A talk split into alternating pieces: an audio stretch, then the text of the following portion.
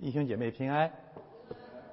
今天我们到了旧约圣经特别奇特的一卷书，就是箴言书。在一年的开端讲箴言也是恰如其时的，因为箴言反复的教导人类说，认识耶和华是智慧的开端。一个季节，一个生命怎样开始呢？从认识上帝开始。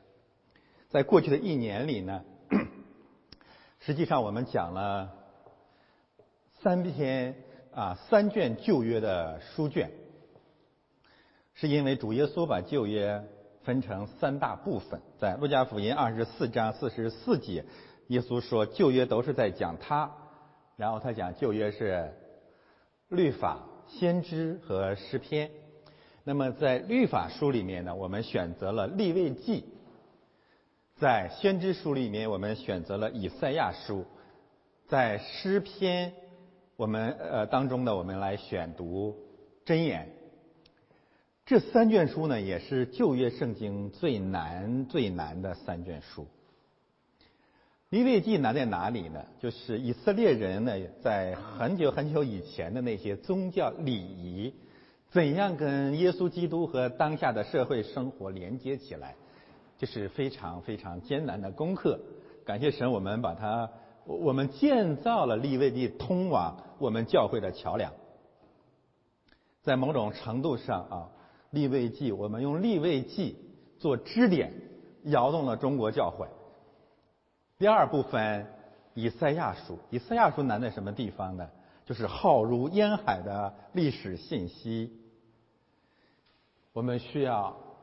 靠着上帝的怜悯，能够真正的把以赛亚书基本的脉络梳理出来，让我们看见先知怎样在讲论救主耶稣基督。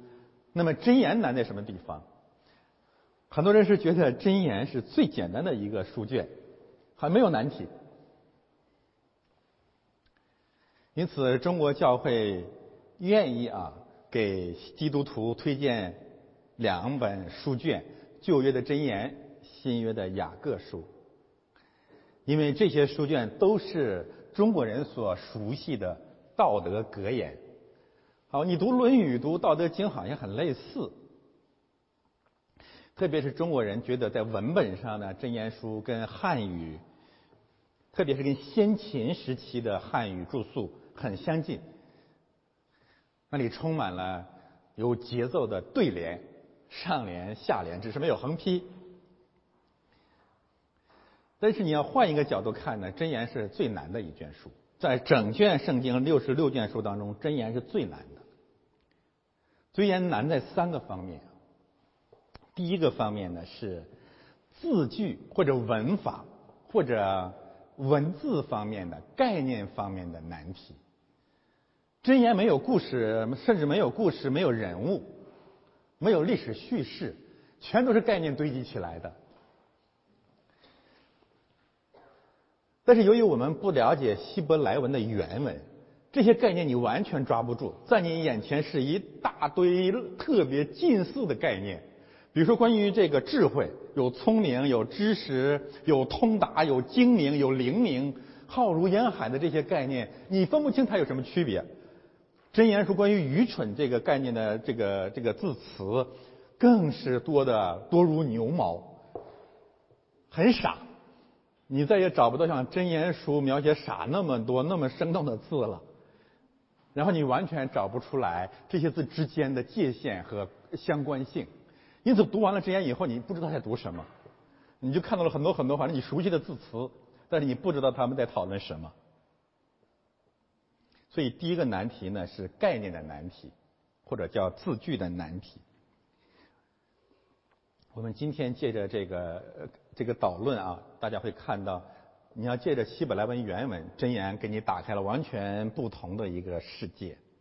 第二个难题，结构上的难题。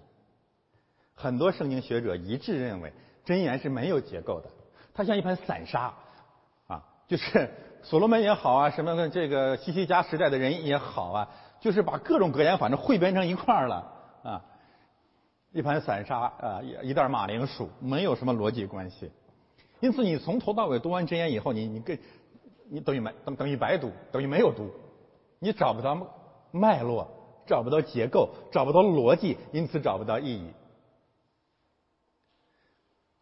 啊，我为自己评个反。很多人说这个，很多弟兄姊妹有点抱怨，说人不没讲到这个听不懂太难啊。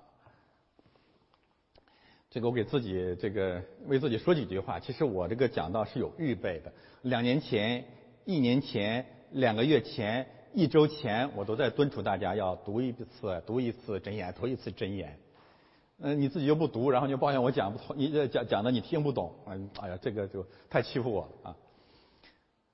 所以真言要反复的读，但是呢，我我觉得其他的书卷呢，你反复读能够找到脉络。真言啊，你即使读了，也是一塌糊涂。这是真的是需要讲。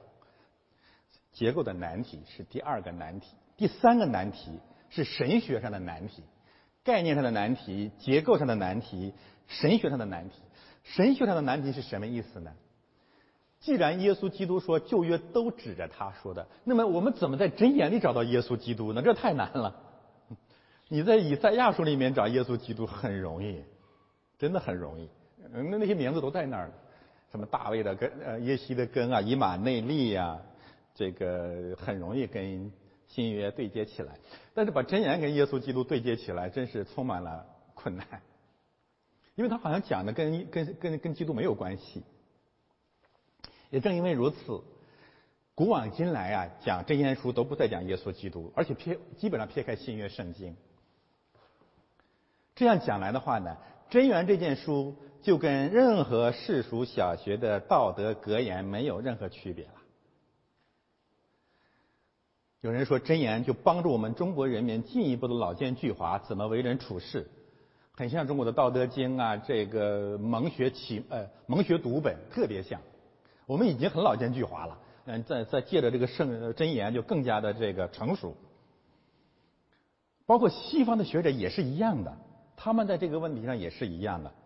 可呃，我翻阅了所谓从十呃十九世纪到现在的真言著述的名著，他们有一个共性啊，甚至包括路德教会的神学家也是这个也是这个德性，就是真言。讲的是属世的智智慧，教导基督徒怎样在这个世界上能够更过一个有智慧和成功的人生。如果是这样啊，我们就面临两个问题：第一，真言跟外邦的道德格言没有区别；第二。真言对于犹太人和犹太教来讲，和对于基督徒和基督教来讲没有区别。当然，还有一个很可怕的结论：耶稣在说谎。他说旧约在讲他，你说旧约跟他无关，直接指着我们的社会生活。我不是说我有了这样一条教义，就是说旧约都在讲基督，所以我要生搬硬套的告诉大家真言怎样讲他。啊，求神帮助我们，让我们真的根据经文本身就看见，箴言首先是在讲耶稣基督的，不仅讲他的神性，也讲他的人性。我总结一下，箴言三大难题：第一，概念上的难题，需要借助希伯来文重新解释；第二，结构上的难题，需要我们借助于希伯来文学的修辞结构。文学传统来重新架构。第三，神学上的难题需要我们有足够的耐心和信心，相信真言指着耶稣基督的，然后我们就看见了，你就看见天开了。正因为如此呢，我们今天的导论我主要讲三个问题：真言的基本概念，这些概念我们要认识，不然读不懂真言。而这些基本概念都集中在真言的导论呃序言当中，就是真言的一到。一章一到七节，那些核心概念都出现在那里了，全部在那里。那只是因为我们中文翻译的有问题，后来你觉得又出现那些新词，不是的啊。真言一到一章一到七节的所有的概念，贯穿整个真言的始终。第二，基本结构，真言到底怎样把握它？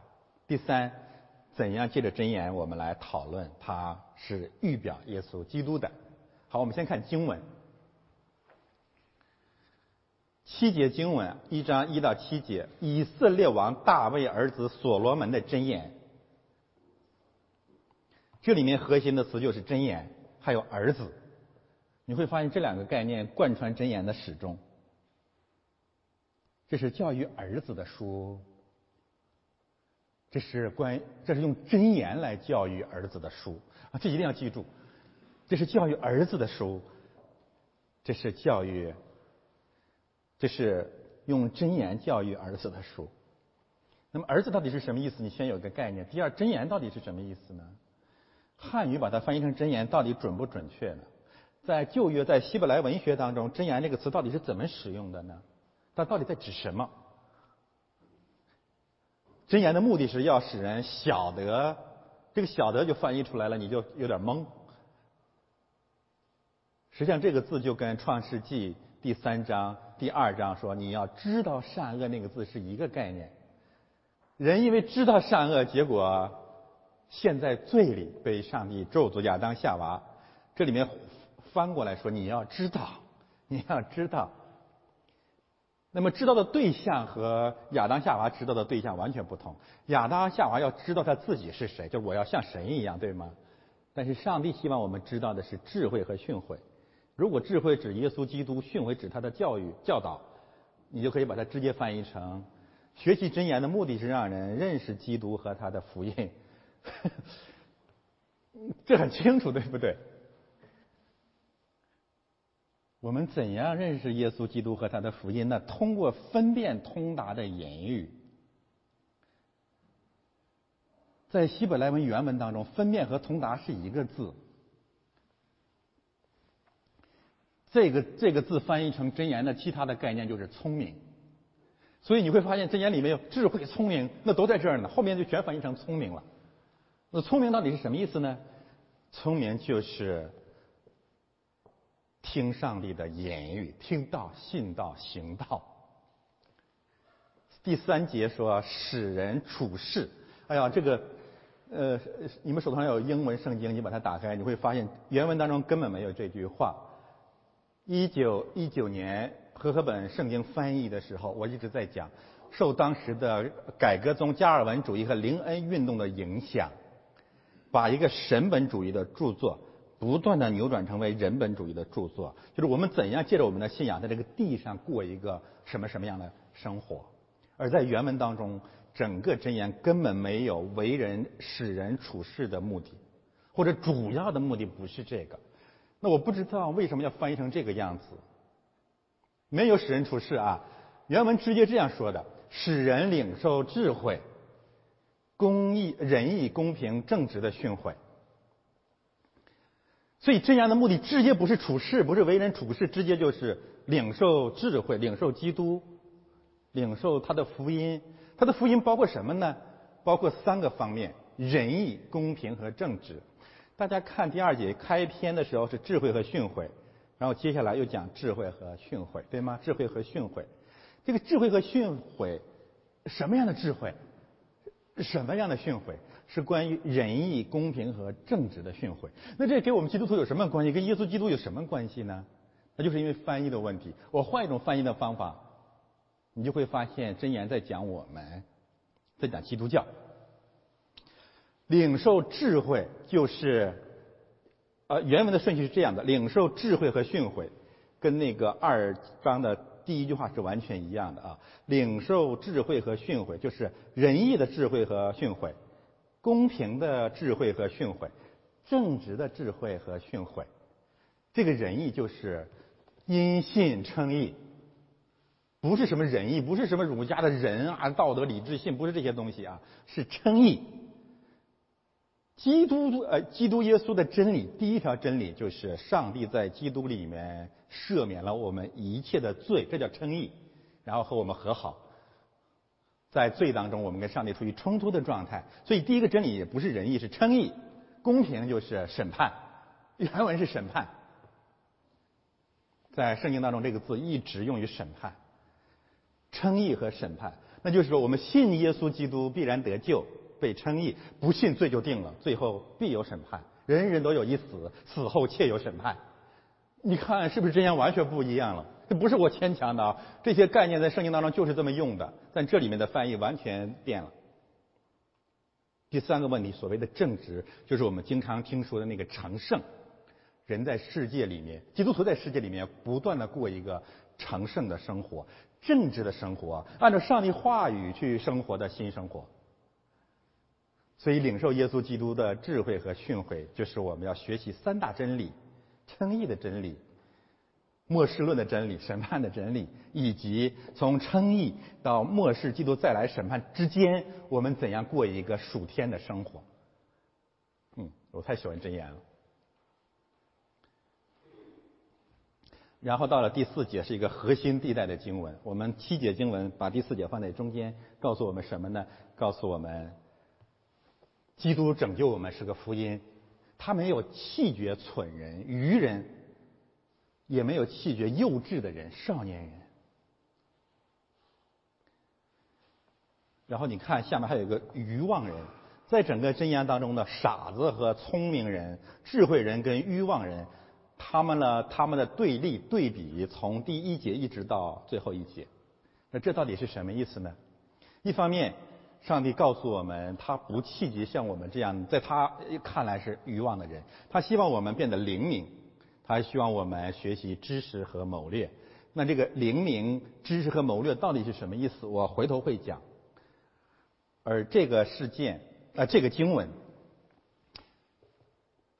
直接告诉我们。圣经的福音性质，就上帝怜悯我们，没有弃绝我们。但是如果我们弃绝他，最后藐视智慧和训诲，最后我们会遭遇最终的审判。这节经文我还用要用它来讲一讲当前震动华人世界的一个新闻事件，让我们知道上帝的话语跟我们的生活这个箴言。所罗门时代的这个箴言，三几乎三千年前的这个箴言，跟我们当下有什么直接的关联？这个新闻事件就是周子瑜事件。不知道的现在可以用用用网 啊，我等一下给大家呃呃解释一下。我强调的是，上帝借着箴言，借着福音，在借着耶稣基督的福音，他有一个教导的目的，就是这个目的，使与人灵明。使少年人有智慧和谋略。一个方面，我们所有的人都是愚人，在神的面前；第二个方面，我们所有的人都在长大，都在成长。我们怎样成长？就是变得灵明、知识和谋略。那这是什么意思？这非常非常的重要。所以，所以第四节乃是整个福音的中心。使与人灵明，使少年人有智慧和谋略。你可以翻译成马太福音一章二十一节那句话，他叫耶稣基督，因为他要把他的百姓从罪当中拯救出来，啊，是一个意思。怎么拯救呢？我们怎么来学习耶稣基督？接下来就讲的是听见、听到、听到，然后呢？懂得智慧人的言语和谜语，这里的智慧人用的是复数。你要听到，你要听智慧人给你传讲的道。比如像我，这个智慧人啊，讲的是复数，就是告诉我们传道的人。呃，罗马书第十章告诉我们，怎么才能够信上帝得到智慧呢？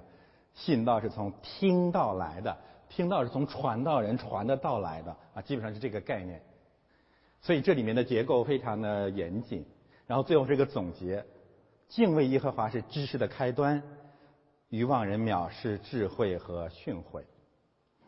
那里的核心概念就是敬畏，敬畏耶和华。这个概念呢，在真言书里面也基本上贯穿中始。敬畏，我们跟以前有个很大的区别，就是我们获得了一种敬畏上帝的知识。敬畏上帝的情感，而上帝认为这一点才是你历史和生命的开始。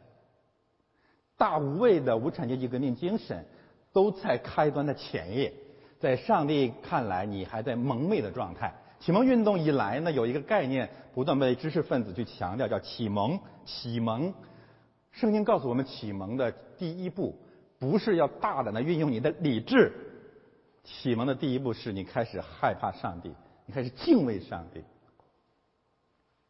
这个我们回头再去谈谈。好的，基本的这个经文在这里，我们先来看基本的概念。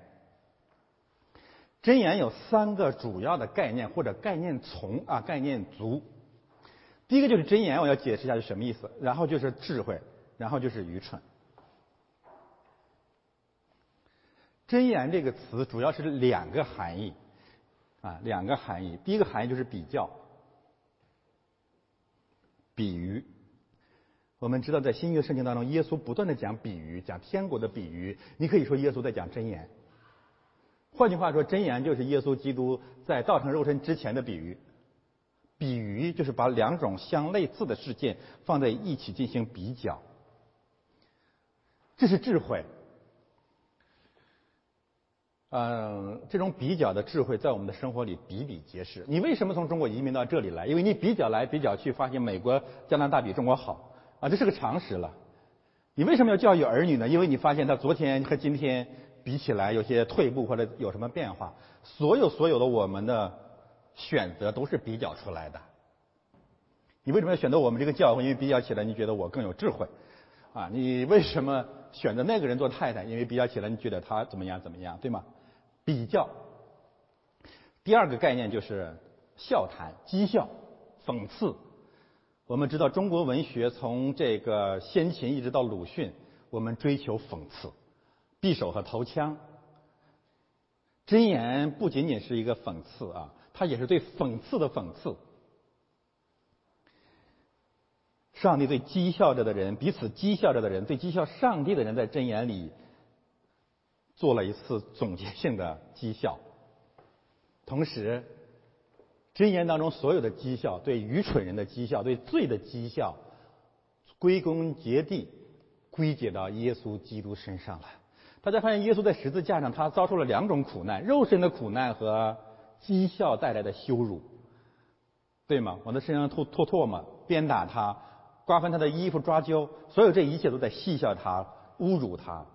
那么这种讥笑，实际上你可以这样说：所有的人对着耶稣基督写了一篇箴言。在旧约圣经当中，这个词反反复复的出现，百分之八十都是上帝对以色列人说。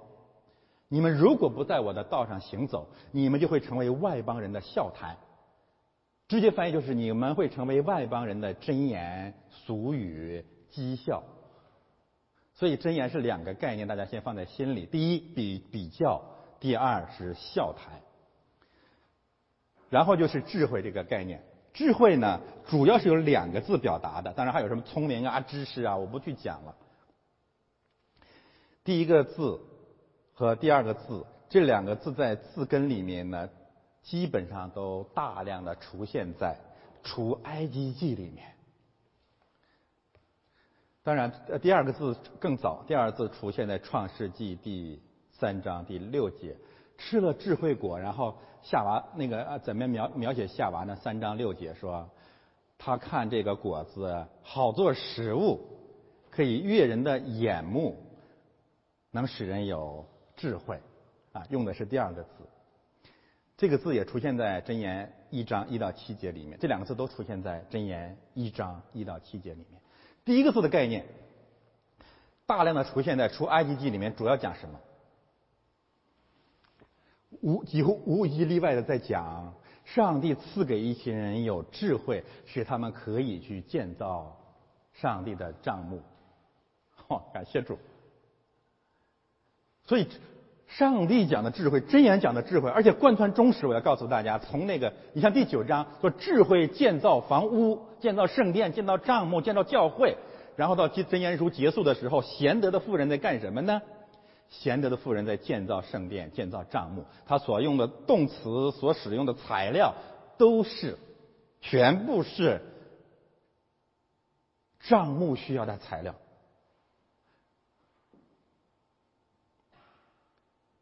所以，智慧真正的上上帝眼中的智慧，就是建造教会的智慧，就是建设的智慧，就是建房子的智慧，就是木匠的智慧，就是耶稣的智慧。就是亚当的智慧，就是保罗的智慧，就是摩西的智慧，就是约瑟和他儿子的木匠的智慧。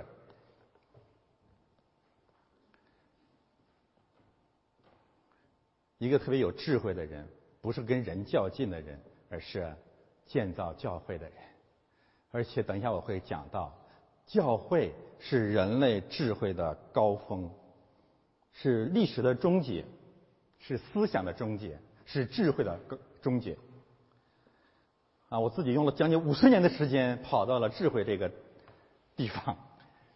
我们每个人都在朝向真正的智慧在迈进。这个需要慢慢讲，这是个大的话题。第二个问题，第二个字指的是看人的智慧。亚当夏娃吃了禁果以后，他们要看人。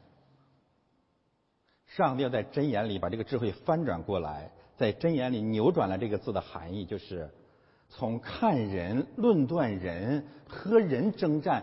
呃，《孙子兵法》兵者诡道也。所有所有这些人际关系的智慧，这在中国博大精深啊。那么扭转为看上帝、认识基督、学习真理的智慧。好，我总结一下，是真言书讲的智慧，主要是两个概念：建造帐幕的智慧，仰望上帝儿子的智慧。然后第三第三组概念就是愚蠢。他也太多的词描写这个了，在真言书里面，呃，一章一到七节，第一节那那个第四节用的就是愚妄人，愚人用的就是这个字。我先强调一下啊，在愚蠢、愚蠢的人，在箴言里面这些概念反复的出现，但是圣经讲的愚蠢和我们这个理解的愚蠢可以说是风马牛不相及的。换言之，我们认为的奸、认为的聪明，在上帝眼里认为愚蠢。就像今天的那个《格林多书信》里说的：“人看为智慧，神看为愚拙。但神的愚拙总比人有智慧，神的软弱总比人刚强。”真言书讲的愚蠢有这么几个特点啊，我能想到的有这么几个特点。第一，它不是一个智力的问题，而是一个信仰的问题。缺德在上帝看来就是愚蠢，那在我们看来，缺德是很聪明的。东北有一个词描写聪明，叫奸，这个词很准确啊，你很奸诈，你很诡诈，这是圣经啊箴言对智慧的第一个翻转，就是愚蠢不是一个道德问题，而是一个信仰的问题。不信在上帝看来就是愚蠢的。那么这个在生活里面有直接的应用。你我们知道我们做了很多蠢事，回过头来你反省，你的结论是什么呢？我自己的结论就是这些蠢事归根结底是我不信神。比如说我面对一个危机了，我忍无可忍了，我一定要起来做一些事情。后来我会发现我做的这些事情都适得其反。我为什么要急着起来做这些事情呢？因为我对上帝缺乏信心。我是个小信的人。大部分罪错都是因为不信。为什么圣经不断的让我们顺服和忍耐？我们觉得这个不好啊！走到今天，我们才会发现，其实顺服和忍耐是最有智慧的，真是聪明。这，哎，我我真是跌到了多鼻青脸肿啊！才慢慢慢慢的开始认识到，主啊，这是太有智慧的一个做法了。圣经啊，箴言讲的愚蠢的第二个特点呢？就是肉体的情欲，就是如果你把爱情、友情、亲情看得过于当看的的时候，你就会不断的受伤。我们不否认人间的感情，但是真言告诉我们，你要把它看得合乎中道，你就不会受伤了。今天我们有很多的年轻人可能准备谈恋爱了，我给大家一个建议：永远不要把男朋友、女朋友当做天使，你就不会受伤了。你可以去爱他、怜悯他、体谅他、忍耐他。你什么时候把他当做天使，什么时候就会星球大战。箴言讲的愚蠢的第三个方面呢，就是懒惰是愚蠢。这个啊，我觉得我从小的时候就追求一种幸福，就是什么时候可以游手好闲对吧？这这是我们我们的幸福嘛？就游手好闲，那个时候都呃是这个这个穷嘛，农村也很穷。我觉得最幸福的就时候就什么时候能坐上马车，啊，那是我对自由的理解，就很自由。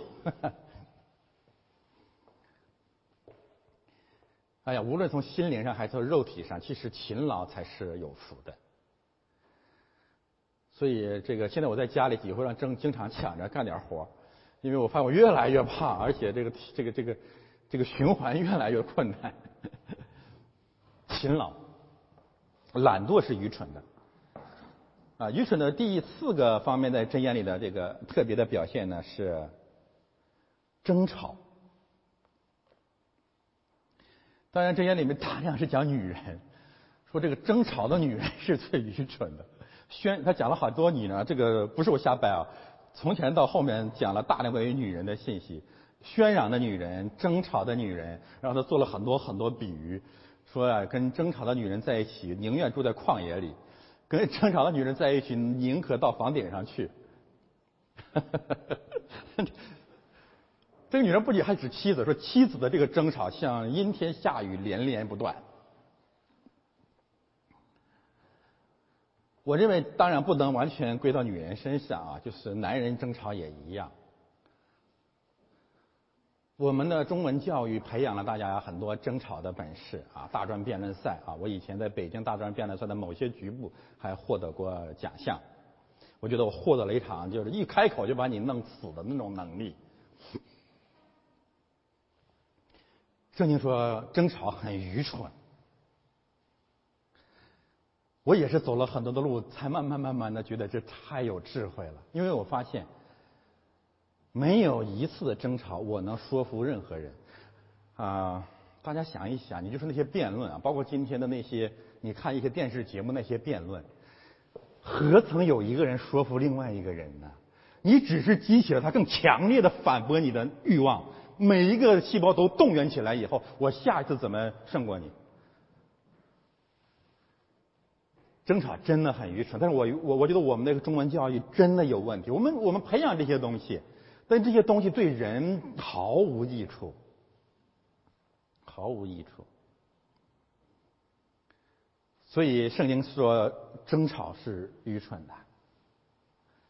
第三呃第第五种愚蠢，这圣经讲的这呃这个箴言讲的愚蠢是什么呢？看人，而且圣经讲的看人啊，这个箴言书讲的看人，还不仅仅是别人看人。啊，这是真言之外的一个一个话题，就是真言的主要作者所罗门是愚蠢的。真言是个悲剧呀，真言太可悲了。为啥是个悲剧？如果真言的主要篇章的作者是所罗门的话，你会发现这篇教育儿子的教育啊，结局是彻底的失败，因为他的儿子罗伯安是一个地地道道败坏之子。就因为他的败坏，在罗伯安统治的时代，以色列王国彻底分裂了。那么在这个意义上，整个箴言成了外邦人的笑谈。就是所罗门如此的有智慧，编了一本书来教育他的儿子，他的儿子彻底的败坏了。呃，这个箴言在这个意义上太深刻了。他告诉我们什么呢？啊，我我们走了很多很多的路，中国人后来很多人，包括我自己在内，发现中国的问题还是个教育的问题。啊，所以我编了小学新语文，中国这五十年来第一套民间语文教材。因为九十年代初，我发现中国的问题还是要教育孩子。怎么这代年轻人这么愚蠢呢？这么骄傲呢？这么无知啊？怎么办呢？教育他们。所以我自己嗯不顾一切的纠集一些文化精英，竟然编了一套语文教材。其实这是重回五四的老路，重回孔子的道路。我们要教育这些罪人，然后希望他们怎么怎么样。但是真言撕开了这个历史，让我们看见人的问题不是教育的问题，而是救赎的问题。我们的孩子需要教育，不否认他真言还有他的教意意义。但是真言更深刻的意义，让我们看见孩子真正需要的是救赎，需要的怜悯。需要耶稣基督上十字架。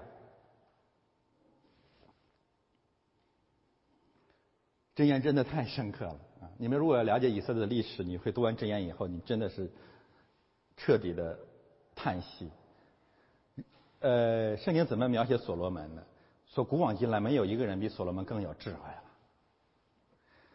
如此有智慧的一个人，啊，娶了七一千个老婆，七百个老婆，三百个，三百个老婆，七百个妻妾啊。然后呢，教育了如此败坏的儿子，耶稣基督是这是对最后这个愚蠢最好的翻转。啊，等一下我会讲到怎么在耶稣基督里面翻转所罗门的这个教育的思想。但是上帝面对愚蠢啊，真的是对我们充满了怜悯。我刚才谈到了。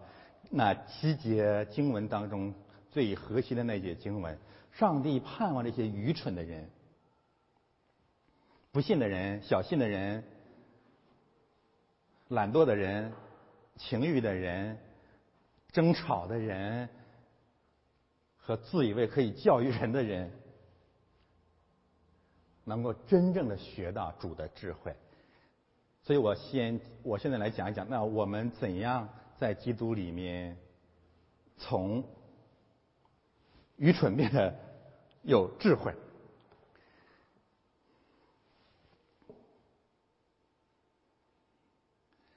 箴言一章四节，使愚人灵明，使少年人有知识和谋略。啊，我必须重新解释这句话，不然你会发现这句话很平淡，跟我们没有关系。灵明和谋略这两个字。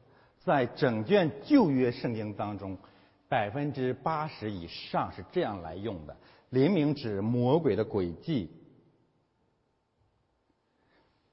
谋略指人的诡计。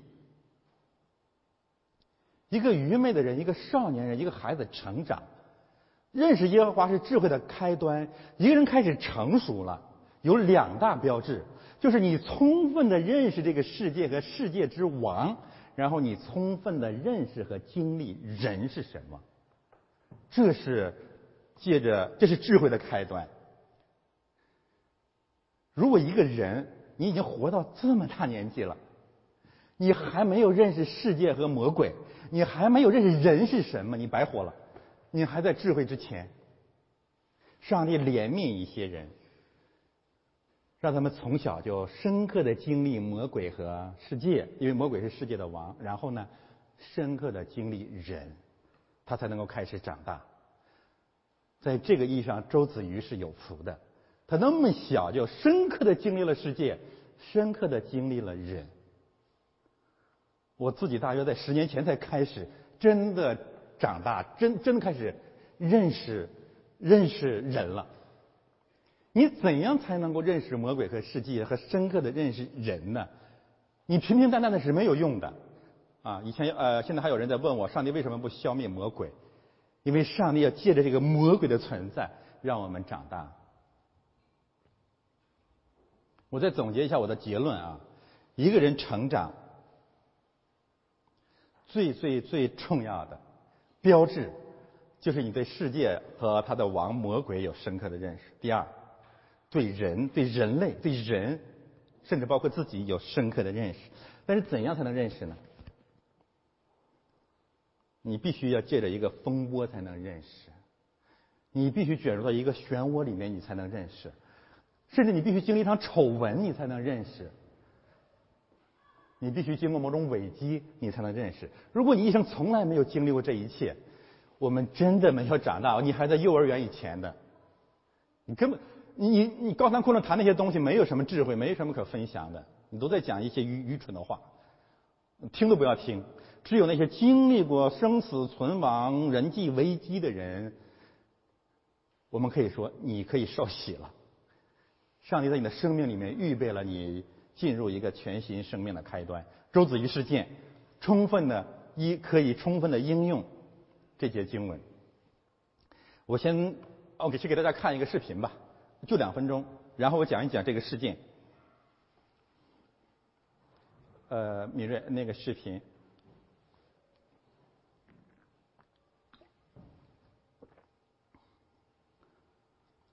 今天早晨呢，这个一我就收到一个问题，所以我正好跟大家讲。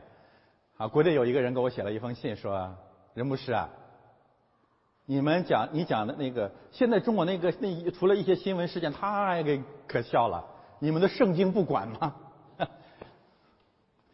好吧，开始吧。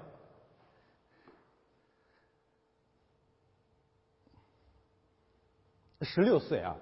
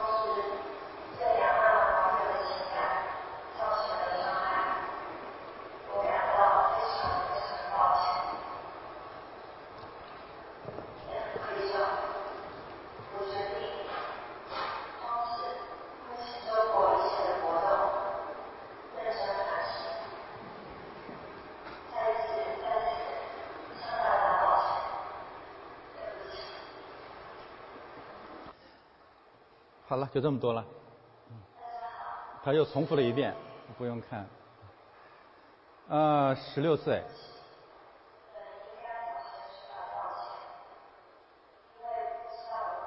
那可以把它关掉。嗯，好的。呃呃，白姐妹，你女儿多大？你多大？嗯，跟她基本上是同龄啊，长得有点像啊。我觉得，我想一个一个大国啊，一个国家啊，一个大国的领袖啊，一个大国的人民啊，十三亿再加上台湾十四亿人口啊，我这我这是在虚数啊。然后那个小孩站在我们全中国人民的面前，说我给你们道歉啊，真是无地自容啊。我觉得事实应该是这样子的：所有的中国人民应该起来，孩子，我们对不起你，我们道歉了，这才是应该做的反应。太无耻了！但是我们今天不想讲这个政治评论。事情呃，事件大约是这个样子：这个孩子好像是出生在台湾嘛，然后到了韩国的一个乐队，去挺有名的，反正唱歌挺好听的。然后有一个叫黄黄安的这么一个艺人，就什么新鸳鸯蝴蝶梦的曲作家还是什么东西啊？然后就像他一贯就就就就揭发别人、讨好大陆当局的这么一个一个一个一个东西吧。然后就像中国举报说，这个人在台湾，这个小孩在台在在香在在韩国演出的时候，竟然摇的那个中华民国的国旗，所以他支持台独。那，这个逻辑真是很荒诞的。我们我们当年八路军这个也带着国民党的帽徽呢，然后中国好像是不同程度就开始封杀这个孩子。然后激起了他的公司的反弹了，因为他们在中国有很大很多的利益，然后就各种压力逼这个孩子到网上去道歉。哎呀，这个我们是一个很奇葩的民族啊，什么样的人间奇迹都能创造出来。这个很多网友对这个事件有另另外一个概念，我觉得说的很好啊，就叫安史之乱。黄安呢，大家认为他是狗屎。所以这件事情是安史之乱啊。我主要从圣经的角度讲一讲，我们怎样看这样的事件呢？这个事件，上帝的美意就在这个地方，使愚人灵明，使这个少年人有知识和谋略。在这个事件当中呢，有这么四方当事人啊，我们看一看，我们怎样来认识魔鬼，认识这个世界呢？第一个当事人，当然就我。啊，我我叫他西律吧，好吧，这个大家都明白我在讲什么叫西西律啊，权力。第二个当事人就中国大陆的网民啊，在骂这个孩子卖国叛国，都都分裂国家了，好像诸如此类的，嗯。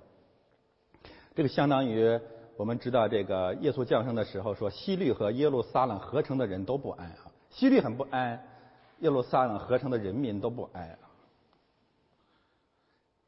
第三个当事人就这位黄安了，第四个当事人就是他的公司，这可以相当于他的朋友、亲人、以前的伙伴。这么小一个孩子啊，你看经历了这个整个圣经整全的真理，他深刻的认识这个世界的王或者魔鬼是个什么是什么，他深刻的认识了人民是什么，多数人是什么东西，他深刻的认识了那个人这么坏，怎么能够像黄安那么坏？他也深刻的认识了，原来天天跟他一起演出的、支持他演出的那个公司、那些朋友、那些亲人，当利益被触犯的时候是什么？这就归结到了刚才那节经文，他认识魔鬼是什么，认识人是什么。我先讲第一个问题：认识西律是什么？西律为什么如此不堪、如此没有底线呢？他甚至连婴孩都屠杀了。这这，我们觉得这个完全违违反文文明的准则呀。你知道为什么呢？那就让我们看见这个世界的王魔鬼及其仆从呢，没有任何的合法性，因此任何一点风吹草动，他必须做出毫无底线的反应，就这么简单了。魔鬼试探耶稣的时候，在旷野讲过吗？万古的荣华，这都是我的，这是谎言啊！他统治这个世界，完上帝从来没有给他这个授权。说，当一个完全没有合法性的西律面对任何风吹草动的时候，是绝无底线的。这个不需要生气，不需要愤怒，不需要政治义愤，因为他就是这样的。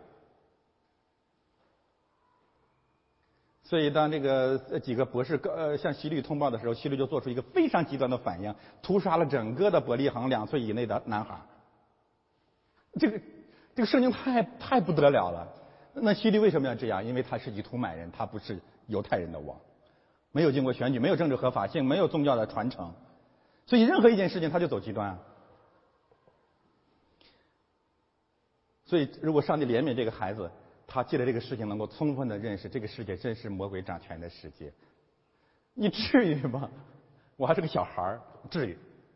圣经说至于。你要早这个孩子如果从小就跟父母到教会，他今天一定很坚强的面对这个事情。这是为什么我们鼓励家长带孩子来的原因。我们的儿女早晚要经历大同小异的这个世界的邪恶。第二个方面，人民，人民，人民就是一群土豆放在一起，你说这都是金子啊？人民是上帝，纯粹扯淡。因为人民充满了嫉妒。为什么耶稣降生，耶路撒冷全城的人民也不安呢？所有的有以色列的人，以色列的父母都抱着一个美好的希望，望子成龙的希望。这个望子成龙在犹太语境里面是说，他们要生一个男孩，可能是将来的救主弥赛亚，第二位大卫。所以每一个人都盼望着，特别是当呃上帝对亚当夏娃说，将来女人的后裔要胜过魔鬼的时候。以色列的父母都在盼望他们的孩子将来能够成为人上人，成为弥赛亚。当说弥赛亚降降临在约瑟和玛利亚家里的时候，他们当然不安。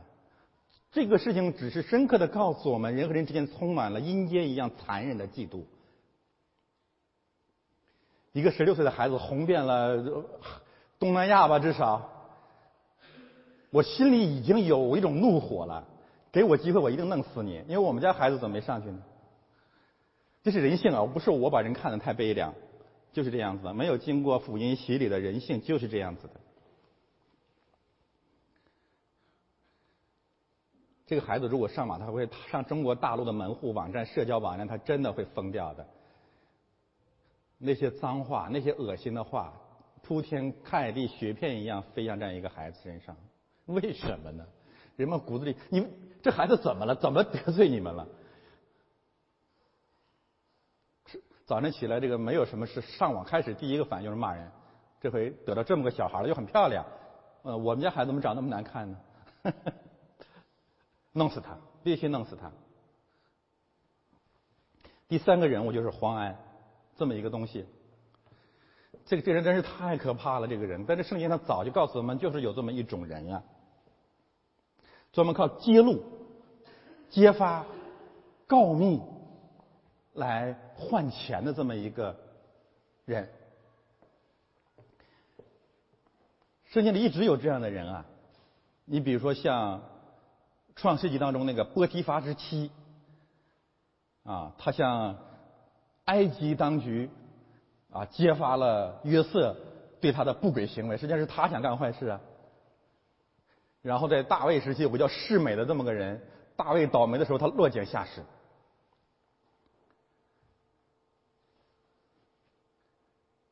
揭露，然后彼得也遇见过这样一个人，你记得吗？大祭司的使女，还有呢，马勒古的亲戚，那个马勒古就是彼得砍了一刀把耳朵砍掉的。那这些人早就。心怀不满了，逮着一个机会揭发彼得。圣经上充满了这种人性的败坏，所以黄安不过这些小人历史当中的又一环而已。他是迦南的父亲韩的子孙，以揭露和告密为业。这个人在大陆赚了很多很多的钱，他希望能够讨好大陆当局，所以他揭发了不止这个孩子了，揭发很多很多的人，完全没有任何羞耻感。怎么可以这样子呢？那圣经说，嗯，好多这样的人啊，所以这个孩子借着这件事情，他对这个人性的败坏真的有很多的认识。但是弟兄姐妹，这样的认识如果没有福音，你知道这个孩子将来会被毁掉的。他会走到佛教那里去，他会走到一个革命者那里去，说这样的社会我要报复，我什么都没干，把我弄得如此这个悲惨。所以这样的孩子更需要教诲了。如果没有教会，这个孩子将来就会成为鲁迅。鲁迅就是这么炼成的，革命者就是这么炼成的。他走到了一个十字的路口。第四个第四组人是什么呢？就是他的一些亲戚和朋友，同台演出的，支持他的，对他有甚至有恩的人，面对这种情况就开始跟他分崩离析，然后逼迫他向公众道歉。多可耻，多可怜！他让我们让让我们看见友谊朋友到底是什么。当你陷入危机的时候，没有一个人真的站在你这边，唯恐夺之而不及。这就是我们主经历的，在十字架在十字架上，所有的人都背弃他了，连他最亲爱的门徒。所以你要读过圣经，你不会太难过，因为我们面对的危机，我们的主都面对过了。我想最后这一幕可能是这个孩子最最伤心的，对吗？因为这都是我以前的小伙伴啊，是我的公司的叔叔阿姨呀。他们在这个时候哪怕跟我说一句话也好，他们逼我逼我去道歉，然后让他们有更多的利益可可可得，减少更大的损失。哎，我们这个民族怎么会这样子啊？感谢我真的是有圣经，不然我我今天肯定要写一篇 檄文来讨伐这件事情。但是这个孩子这么小，他就经历了这一切。圣经告诉我们，至少有三个孩子都经历了人性的这个黑暗，而这三个孩子几乎是圣经当中用相同的语言在讲子鱼的经历。第一个孩子就是约瑟，谁伤了约瑟呀？他十一个哥哥，啊，十个哥哥，是不是？为什么要伤害他？因为他有一件特别能嘚瑟的衣服，为什么要伤害子鱼？因为他身上有光环，有七彩的霞光。你已经得罪了那个十十个哥哥了，他们要挖好一个坑把你投进去。约瑟慢慢长大，上帝爱约瑟，怎么让约瑟长大？让约瑟从小就经历魔鬼和人。约瑟的一生经历了有三个阶段，三场功课，比这个孩子还要惨。他可以不到大陆演出就可以了，对吗？约瑟的第一场功课就经历亲情，经历最近的人对他的残害，下到坑里，卖给商人，交换钱换钱，啊，跟子瑜的经历完全一样。首先经历了亲人的残害，然后呢，经历女人，对吗？波提法之妻，让他认识了女人，或者爱情吧，或者或者什么东西吧，呃，就人的可怕。这个故事大家可能都知道，对吗？太可怕了！女人反过来把他投到监狱里，投到舆论的监狱里，投到人性的牢笼当中，永世不得翻身。那就性丑闻吗？你能说得清楚吗？到底是你弄人家，还是人家先弄的你？谁知道？只有上帝知道啊！第三场约瑟长大了经历的功课，人的功课是朋友的伤害，在监狱里了。我觉得在人间当中最伟大的友谊是狱友，对吧？同同监狱的朋友，这这这比战友还还还宝贵啊！他帮了那个酒政，结果那个酒政出来以后就把他忘掉了，忘恩负义。上帝。约约瑟怎么会成为以色列最后的一个预表基督的这么一个救主性的人物呢？因为上帝让他经历了魔鬼和人，太残酷的经历了，对吗？摩西第二位也是这样的。摩西怎么长大？你会发现啊，你要对比出埃及记第二章摩西的长大和路加福音第二章耶稣的长大，呃，长大几乎用的是同样的句子。这孩子渐渐长大。摩西渐渐长大，摩西长大的第一个功课就是深刻的认识魔鬼和人。出埃及记第二章告诉我摩西怎么长大。摩西渐渐长大，就除去看他同胞的苦难。他发现犹呃希伯来人深受埃及人的欺压和羞辱，他就把欺压希伯来人的埃及人打死了。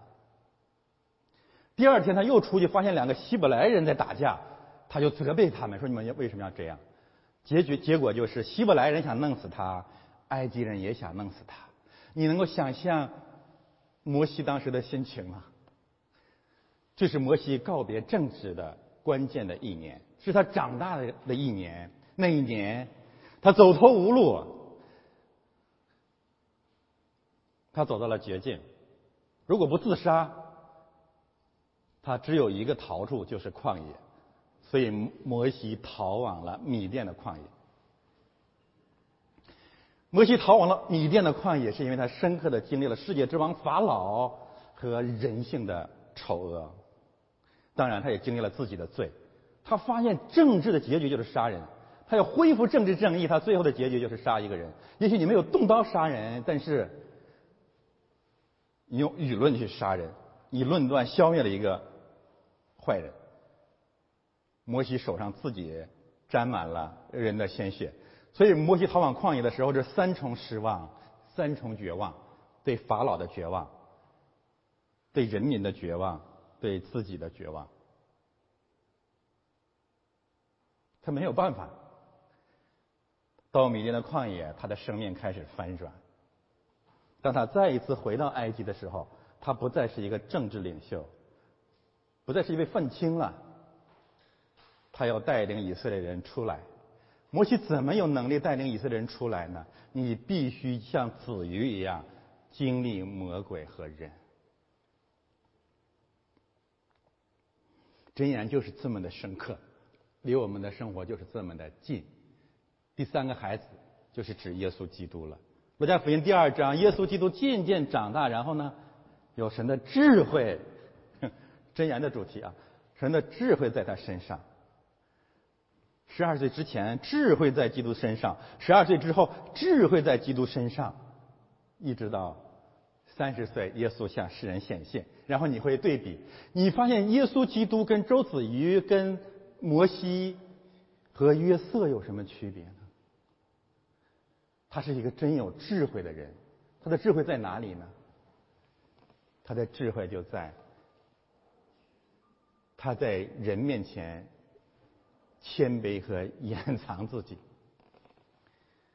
我们想一想吧，耶稣十二岁的时候可以说是震惊巴勒斯坦，在圣殿当中，很多老师都很崇拜他，神童啊！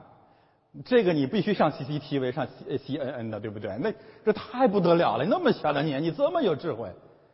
耶路撒冷是世界的中心啊！你到了美国白宫了，你都布什总统都接见你了，对不对？你这个 这个一定要起来。但是我们很奇怪，耶稣到三十三岁的时候才出来，在他身上包藏着圣经真正应许我们的智慧。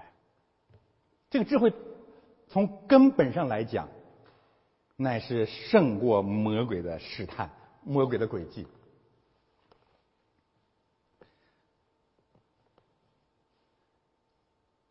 在周子瑜的这个事情上，我们最后总结一下，看看魔鬼的这个世界上的工作。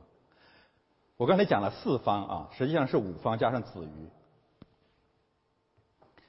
这五方都在魔鬼的捆绑下面。所以当下这个局面呢，是魔鬼最愿意看到的。他会看到生命的互相残杀和一个幼小生命的被消灭、被扭曲、被变态。那魔鬼用什么来捆绑这这五个方面的人类呢？就是《创世纪》第三章、《路加福音》第四章、《约翰一书》第《约翰一书》第二章所讲的三大战略：好做食物、食物、权力和荣耀。当这么小孩子出来的时候，他去闯世界的时候，其实魔鬼已经得着他了。我不是说我们的孩子不应该立志，不应该去功成名就，我不是这个意思。但是你如果有信仰的话，你会把它放到一个合适的位置上去。但是当魔鬼调动所有的人起来来追逐这三大偶像的时候，是这场内讧真正的本质，其他都是谎言。你不用看别的了。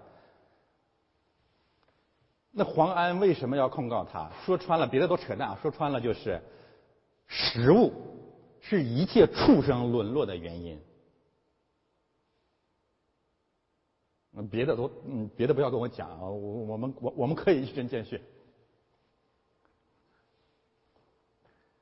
权力是所有息率不断超越底线反应的原因，荣耀是所有的人民嫉妒如阴间般残忍的原因。所以每个五个方面都都被魔鬼牢牢的控制住了。只有在耶稣基督里面，怎样胜过这些试探？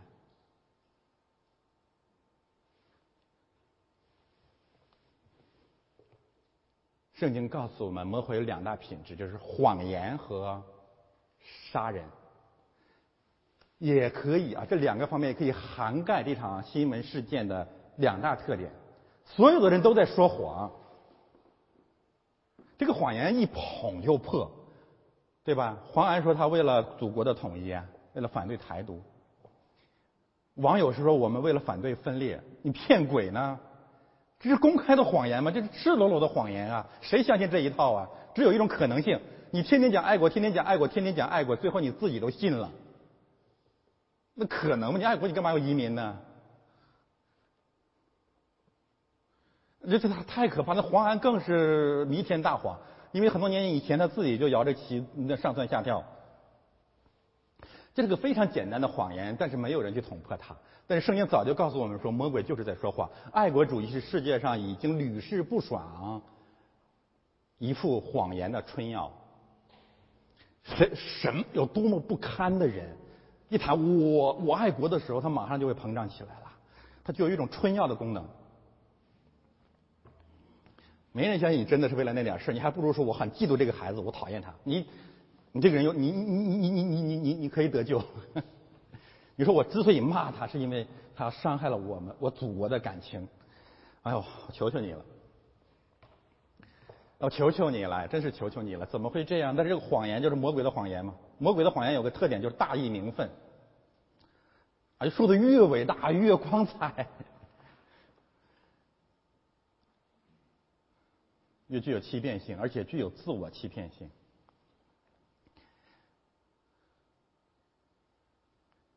第二个就是吃人、杀人，一定要弄死你。即使不弄、不用武器弄死你，我用舆论弄死你。但是我回过头来再说，上帝爱这个孩子，他需要的是福音。他站在十字的路口，听福音得重生，不听福音，你就会成为魔鬼统治的世界的一部分。我自己曾经站在过这样的十字路口，一个被上帝得着的人，你早早晚晚会站在同样的十字路口。你认识魔鬼是什么？你认识人是什么？你认识你自己是什么？我回过头来说，真言真的很好，很深刻。平平淡淡就这一句话，他把圣经的历史、人类的历史和当下的现实都打开给我们看，然后让我们看见渔网人和少年人怎样有知识和谋略，就是怎样来认识我们的、认识魔鬼、认识我们人类是什么。这是智慧的开端。这个孩子为他祷告，希望他能够得救。箴言的结构，这七大部分啊，你你用拍下也也好啊，或者你到网上查也好，箴言不是散乱组织起来的，有非常严谨的、清晰的结构。序言是一部分讲上帝的话语，讲圣道，讲基督，然后呢，结语讲那贤德的妇人，或者我们换句话来说呢，开篇讲基督，后面结尾讲教会，最后我会来讲。这段经文为什么我这样说？然后这里面是呼应的，讲儿子和智慧，讲儿子与智慧，教导儿子用智慧来教导儿子。所罗门的箴言和所罗门的箴言互相呼应，很清楚的经文。然后中间又一次强调这这个主题，讲儿子与智慧。但是这里面讲儿子的智慧和这里面有一个区别，这里面实际上在讲儿子的喜乐，怎样让孩子充满了喜乐和平安。因此，这段信息包含着基督教核心信仰，就是上帝儿子的死而复活。我们到时会详细讲。你现在有个基本的概念，就是真言不是无序的，不是混乱的，圣灵是大有智慧的啊，把整个的圣经清清楚楚的、有逻辑的启示给我们。好，我们看下面的经文，那不是下面的这个总结，怎么说？圣经是讲耶稣基督呢？可以从很多很多的方面，我们讲具体经文的时候会经历这些事件。我这里只提出三个方面：第一，智慧。你读真言一到九章，所谓真言的总论部分，你会发现，智慧不是一个概念，不是一句话，智慧是一个人。这是真言这篇道德格言跟东方的道德格言最大的区别。我们以为真理是一句话，对不对？但是真言这里面告诉我们，真言是呃智慧是个人。这个人有这么几个特点，他开始的时候，这个智慧这个人就和天赋上帝在一块儿，然后上帝用他和他一起来创造宇宙万物，然后这个智慧这个人嘛，到这个世界上来，满大街的呼喊人要信他，然后这个人这个叫智慧的人，到了这个箴言第九章的时候说，他要在地上建造房屋。我们我们知道，在希伯来文当中，房屋就是圣殿、帐幕和教会一个字。所以智慧就是指着基督说的。新约圣经清清楚楚的告诉我们，基督就是基督就是神的智慧。这是新约圣经充分的告诉我们了。那没有什么可，这有什么难的？那那那那真言就是在讲他。一到九章充分的告诉我们，基督是神的智慧。剩下的经文告诉我们怎样在智慧里面去生活。啊，这是逻辑结构了。然后你会发现，整个箴言里面充满了关于儿子的信息，儿子，儿子，儿子。这是教育儿子的信息。然后一个方面，我们看见了儿子的连续失败，一直到所罗门、大卫的儿子和他的儿子罗伯安的失败。因此，真言对儿子的教育、儿子的失败，乃是预备上帝儿子来翻转这一切。所以，你把真言的儿子的排序和路加福音第三章耶稣的家谱对起来，你就会发现奥秘。那里面不断讲儿子、儿子、儿子、儿子，最后是亚当是神的儿子。耶稣受洗，上帝说：“这是我的儿子，我所爱的。”但是这个儿子是所有儿子的最后的总结和救赎，因为人类的历史就是父子关系处于危机，而一代一代儿子不断失败的历史。这是人类的历史。我再说一句，人类的历史就是父子关系不断面对危机，而儿子不断失败的历史。现在弟兄姊妹，我们今天的儿子跟秦朝的儿子有什么区别？都是罪人。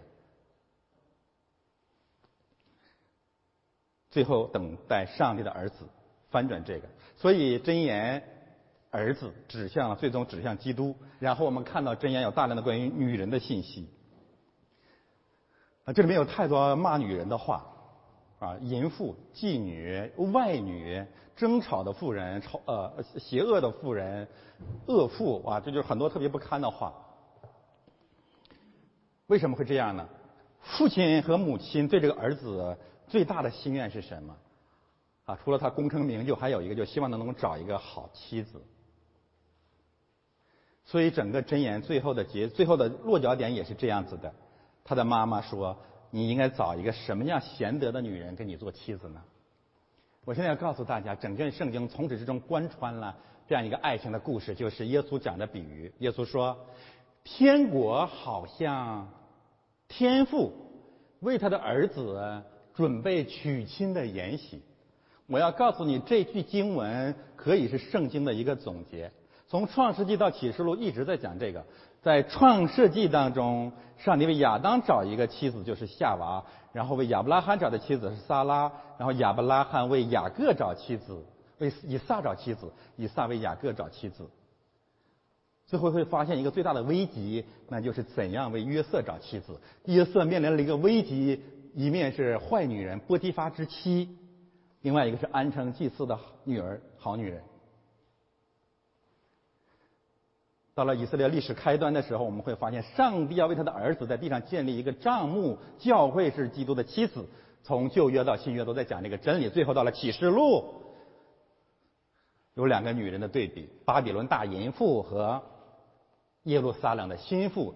新耶路撒冷从天降临，像一个心腹一样，做了耶稣基督的妻子。真言把这个信息全部浓缩起来了。所以从这些方面，我们看到了。箴言在讲主，在讲耶稣基督，他是神的智慧，他是神的儿子。然后呢，上帝要为他的儿子，上帝用他的智慧要为他的儿子找一个女人，这个女人就是教会。我们甚至可以这样来讲，教会是上帝智慧的顶点，或者说基督和他的教会是上帝智慧的顶点。这个认识。啊，在中国具有取启蒙性，我们不明白这是什么意思。我稍微解释一下。最后一个应用，我我这个眼睛不行了，现在是两点多少？两点半啊。好，我再讲三分钟、五分钟。一个人真正的处于启蒙的开端啊，就是因为你认识到了教会是上帝的智慧。这样说绝对不是指教会。没有缺点，不，这个不需要再解释。中国五千年的历史啊，或者说中国两百年来的近代和现代的思想史，可以大致划分左边四个阶段。现代思想、近代思想的起源是从器物论开始的，什么意思呢？远东这个衰败的民族面对西方的列强，突然发现人家之所以伟大和强大，乃是因为人家有坚船和利炮。于是，相应的中国社会做出了一个反应，就是洋务运动。甲午战争一役彻底粉碎了器物论，就是一个国家的强大不是一个器物的问题，而是制度的问题。于是。中国开始了有史以来最伟大的政治改革，就是在制度上我们必须完善，学习西方建立宪政和民主。我现在要告诉大家，这两百年来中国的民主政治改革从来没有达到过北洋呃政府和清末那个高度。嗯，现在现在现在更败坏，不去说啊不去说它了。但是这场制度改革，人们发现了一个很重要的问题：制度，我我我告诉大家，中国的宪政建设从来没有那么完备过。各省的议院都组织起来了，像美国的联邦政政府一样。但是人们发现，没有一个人从心里来践行和信仰这个制度。法律条文，今天今天谁有中国人的法律多？那中国是个法治国家吗？不是，根本原因就是制度和规条我们并不信仰它，我们不遵守它。所以美国有一个考察团到了中国，参加了中国的这个议会活动。啊，我给大家讲过这个，这不是个笑话。正在开开会呢，议会突然停电了。几秒钟之后又来电了，他发现每一个议员都站起来，手里拿着枪。没有人对这个制度有信心。然后到了第三个阶段，就到五四运动了。清朝覆亡了，辛亥革命成呃造造成了一个中国第一个民国，然后发现国家还很腐败。然后就到了第三个阶段，中国近代思想史就是文化论。说我们的文化有问题。因此呢，到了五四激进运动的时候，打倒孔家店，中国的传统文化有问题。我要告诉大家，这场文化的反省是共产主义运动兴起的源头。我们我们不要用中国现代史来分期了。从五四运动到文化大革命是一样的，就是我们要在文化上来改造中国。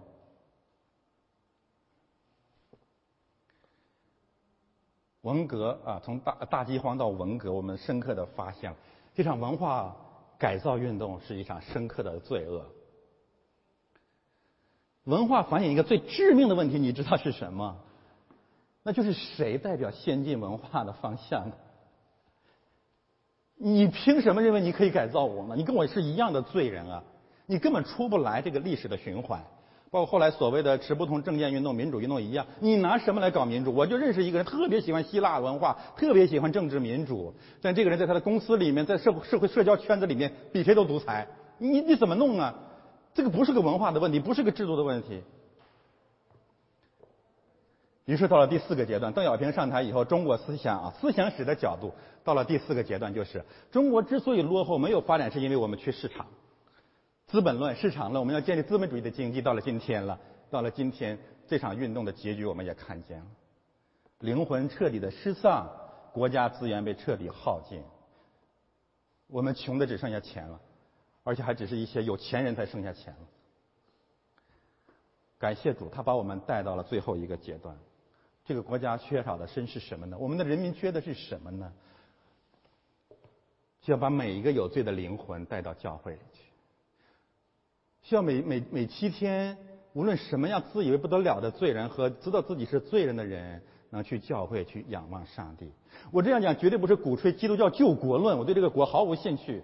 一个国还不如一个面包对我有意义。我讲的是每一个人怎么靠主成为新造的人。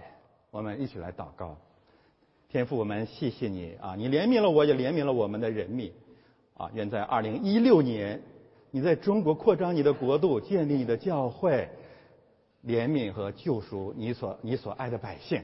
我们这样的祷告是奉靠主耶稣基督的圣名。